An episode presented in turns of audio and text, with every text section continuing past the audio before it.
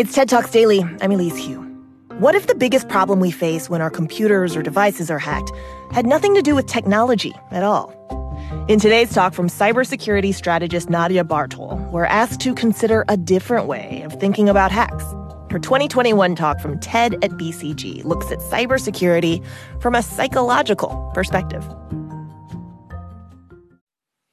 Today, I'm going to talk about a shameful topic. This has happened to many of us, and it's embarrassing, but if we don't talk about it, nothing will ever change. It's about being hacked. Some of us have clicked on a phishing link and downloaded a computer virus. Some of us have had our identities stolen. And those of us who are software developers might have written insecure code with security bugs in it without realizing it. As a cybersecurity expert, I have worked with countless companies on improving their cybersecurity. Cybersecurity experts like me have advised companies on good cybersecurity practices, monitoring tools, and proper user behaviors.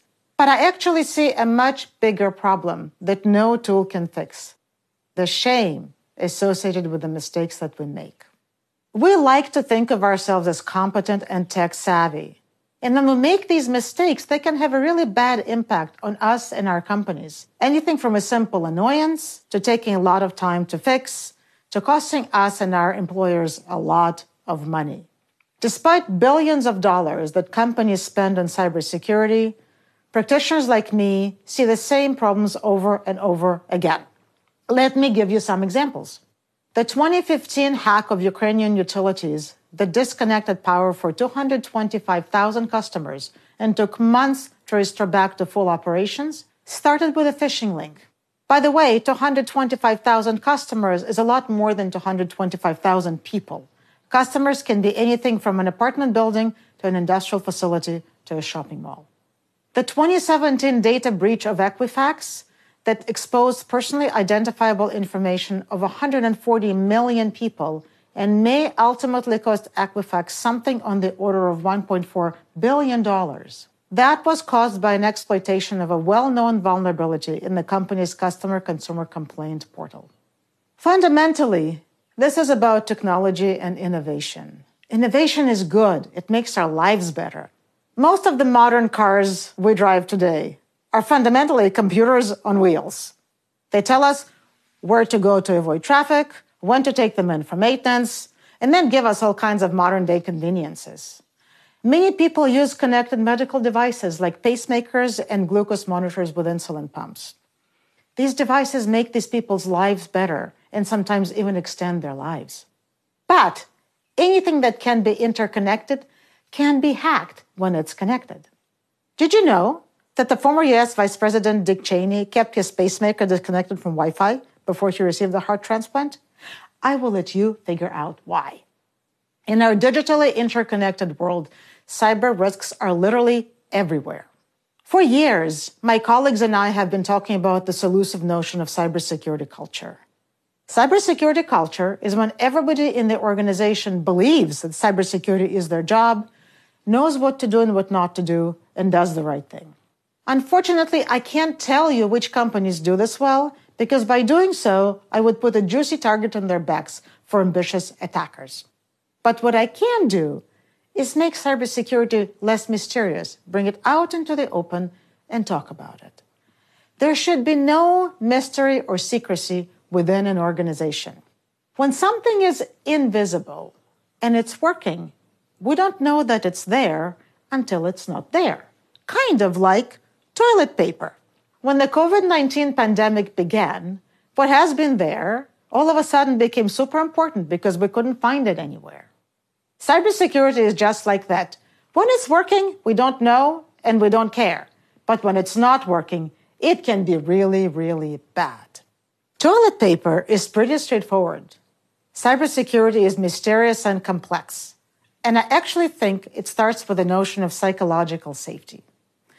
This notion was popularized by an organizational behavior scientist, Amy Edmondson. Amy studied behavior of medical teams in high stakes situations like hospitals, where mistakes could be fatal. And she found out that nurses were not comfortable bringing up suggestions to the doctors because of the fear of questioning authority. Amy helped improve medical teams to make nurses more comfortable, bringing up suggestions to the doctors for patient treatment without the fear of being scolded or demeaned. For that to happen, doctors needed to listen and be receptive without judging. Psychological safety is when everybody is comfortable speaking up and pointing things out. I want cybersecurity to be the same. And I want cybersecurity practitioners to be comfortable bringing suggestions up to senior executives or software developers without being dismissed as those people who continuously talk about horrors, errors, and say no. Not doing so is really hard for the individuals who are responsible for the creation of digital products because fundamentally it's about their pride and joy in their creations. I once tried talking to a senior software development executive about the need to do better security. You know what he said? Are you telling me we're developing insecure code?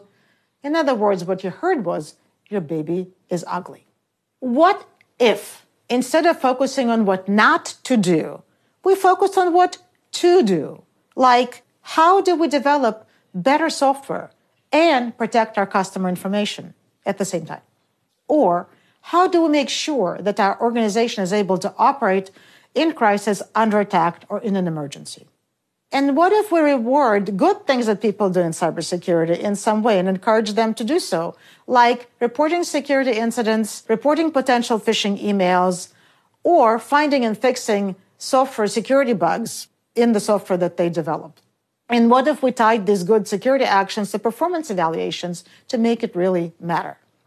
I would love for us to communicate these good cybersecurity things and encourage them in some sort of company wide communications like newsletters, blogs, websites, microsites, whatever we use to communicate to our organization. What if a company announced a competition for who finds the most security bugs and fixes them in a two week development sprint? And then announces winner of the competition for the quarter at a large company virtual town hall and then rewards these people, these winners, with something meaningful, like a week's vacation or a bonus. Others will see this celebration and recognition and will want to do the same. In the energy industry, there is a really strong culture of safety. People care about this culture, are proud of it, and there is a collective reinforcement of this culture to make sure that nobody gets hurt.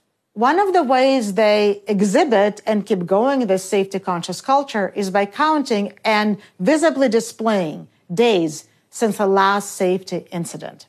And then everybody works really hard not to have that count go back to zero because that means that somebody did get hurt.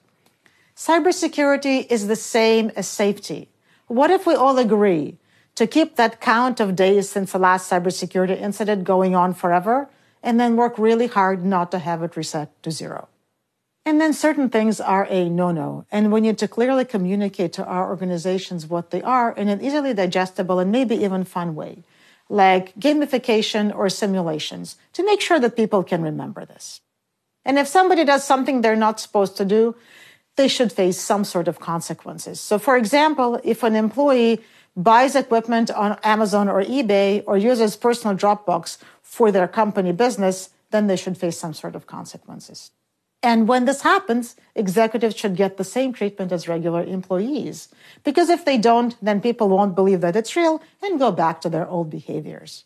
It's okay to talk about mistakes, but just like a teenager who violates the rules tells us about it, we appreciate that they told us about it, but there should still be some sort of consequences. Cybersecurity is a journey. It's not a destination, and we need to keep working on it.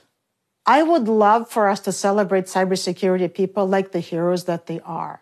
If we think about it, they are firefighters, emergency room doctors and nurses, law enforcement, risk executives, and business strategists, all in the same persona. And they help us protect our modern life that we like so much. They protect our identities our inventions, our intellectual property, our electric grid, medical devices, connected cars, and myriad of other things. And I'd like to be on that team. So let's agree that this thing is with us to stay. Let's create a safe environment to learn from our mistakes, and let's commit to making things better. Thank you.